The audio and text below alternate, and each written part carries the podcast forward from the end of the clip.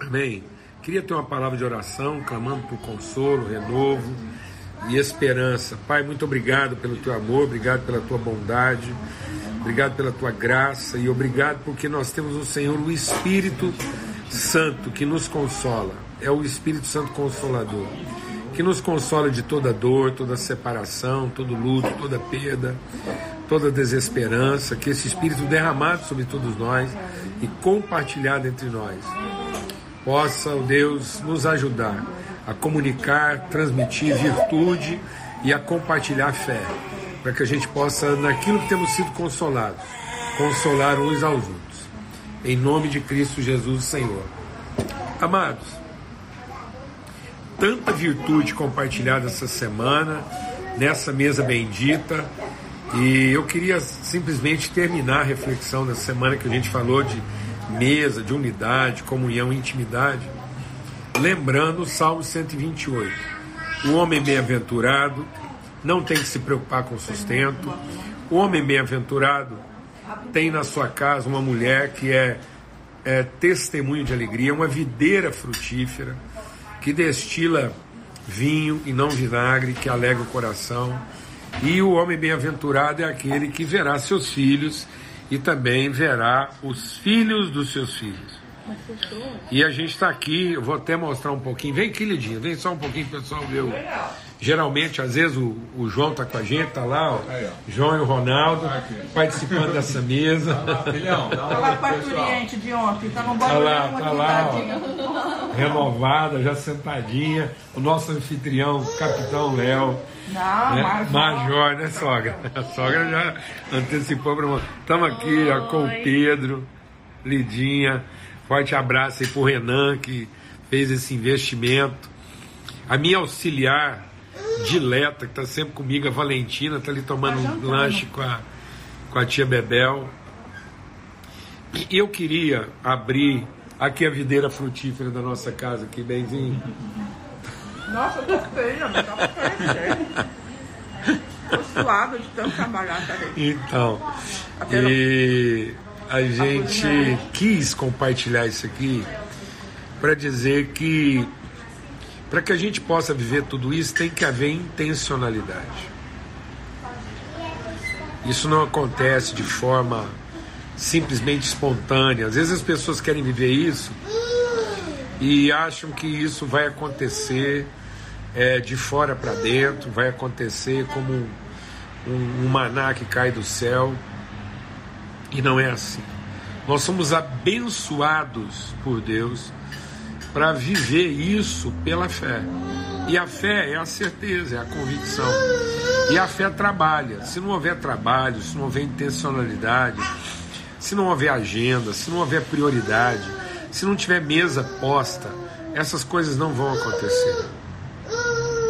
Então tem que se reservar o tempo, tem que se fazer a preparação. Quando Jesus foi quando Jesus foi se despedir dos seus discípulos, ele disse: Eu quero fazer isso numa mesa, eu quero celebrar a mesa com vocês. E aí os discípulos fizeram uma pergunta interessante: onde quer que a preparemos? Isso quer dizer, amados, que o próprio Filho de Deus ele não instalou o dedo, ele, ele não mandou anjos fazerem isso, ele mandou os seus discípulos prepararem a mesa. Ele os orientou para isso. Ele falou de lugar, ele falou de recurso, ele falou de tempo, ele falou de agenda, ele falou de prioridade. Às vezes nós estamos querendo que os anjos coloquem a mesa para nós. Né? E isso aconteceu lá no deserto. Jesus ainda não tinha reunido os seus discípulos. Então, no começo do seu ministério, quando Jesus ainda não tinha formado os seus amigos, os anjos o serviram. Assim como aconteceu na saída do deserto, na saída do Egito. Na saída do Egito, Deus fez, Deus proveu tudo, Deus preparou tudo. Que é o, é o, é o início, é o primeiro momento. Mas depois que a gente amadurece, depois que a gente caminha, depois que a gente é, encarna e materializa os propósitos, os desígnios de Deus, então aí nós temos que nos preparar para a mesa e nós temos que preparar a mesa. Amém. Em nome de Cristo Jesus, o Senhor. Então, enquanto estávamos no deserto, nós vivíamos dos milagres, nós vivíamos das benesses, nós vivíamos desses favores imerecidos. Mas depois que a gente entra na Terra Prometida, que a gente amadurece, que a gente cruza uma linha, que a gente é transformado em entendimento, aí nós é que temos que preparar mesmo.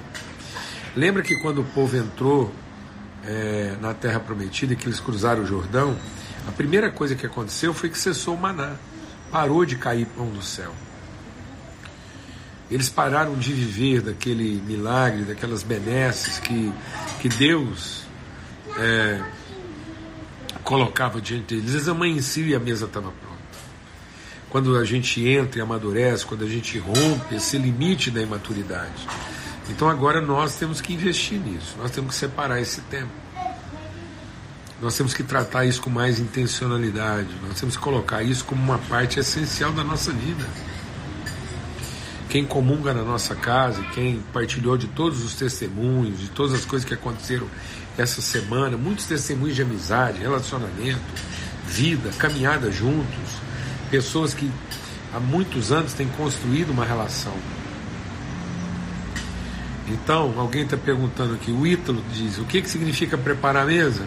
Significa tirar tempo para isso, significa tirar recurso para isso, significa priorizar isso. E muitas pessoas se queixam de que as coisas não estão acontecendo em casa, que elas não estão é, vivendo bem, que os relacionamentos estão ruins, porque não há intencionalidade. Elas querem que tudo aconteça na base do milagre.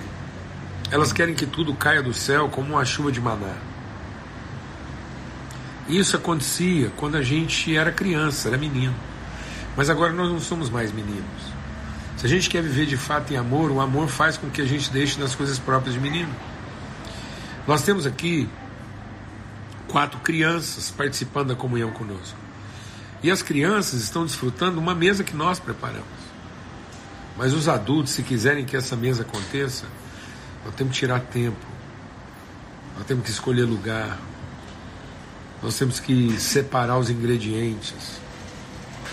E é isso que está acontecendo. Às vezes a gente quer que alguém prepare a mesa para nós.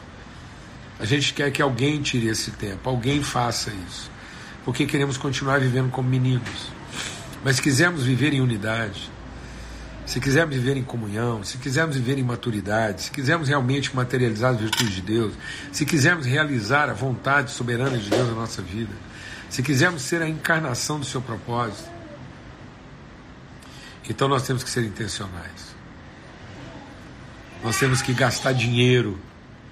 Nós temos que colocar isso na nossa pauta. Nós temos que saber quais dias a gente vai separar da nossa semana para que isso aconteça.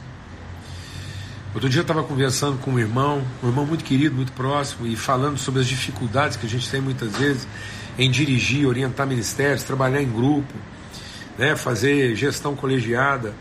E ele falando das dificuldades, eu disse: Olha, eu não tenho outra coisa para falar com você, não.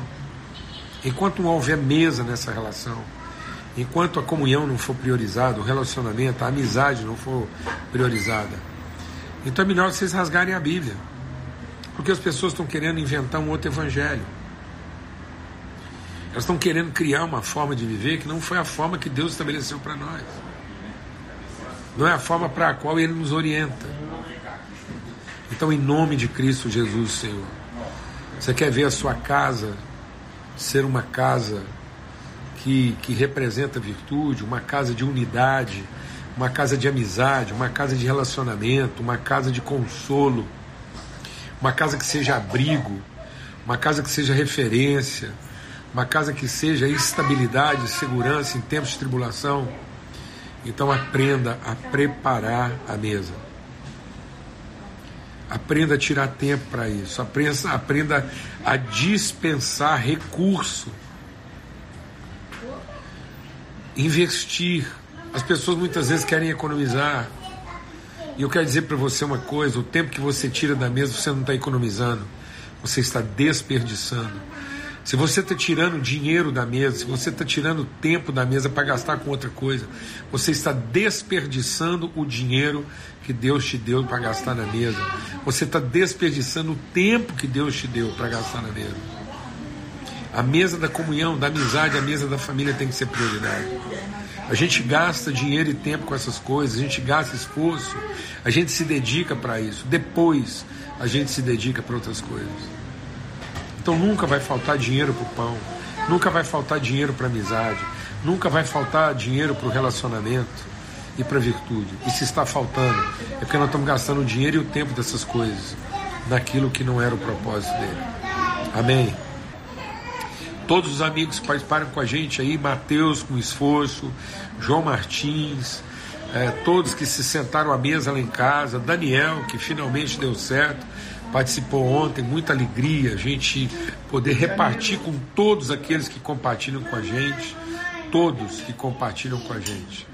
É, é uma alegria muito grande, uma semana muito especial, uma semana em que foi gerada memória, memória que nos traz esperança.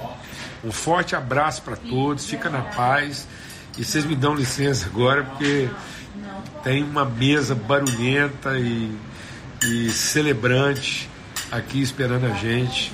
Um beijão, fica na paz, até domingo, se Deus quiser onde a gente vai poder estar junto para começar uma nova semana. Forte abraço, a bênção do Pai seja sobre todos, a alegria do Senhor, que é a nossa força, seja em todos os corações. Amém. Fica na paz.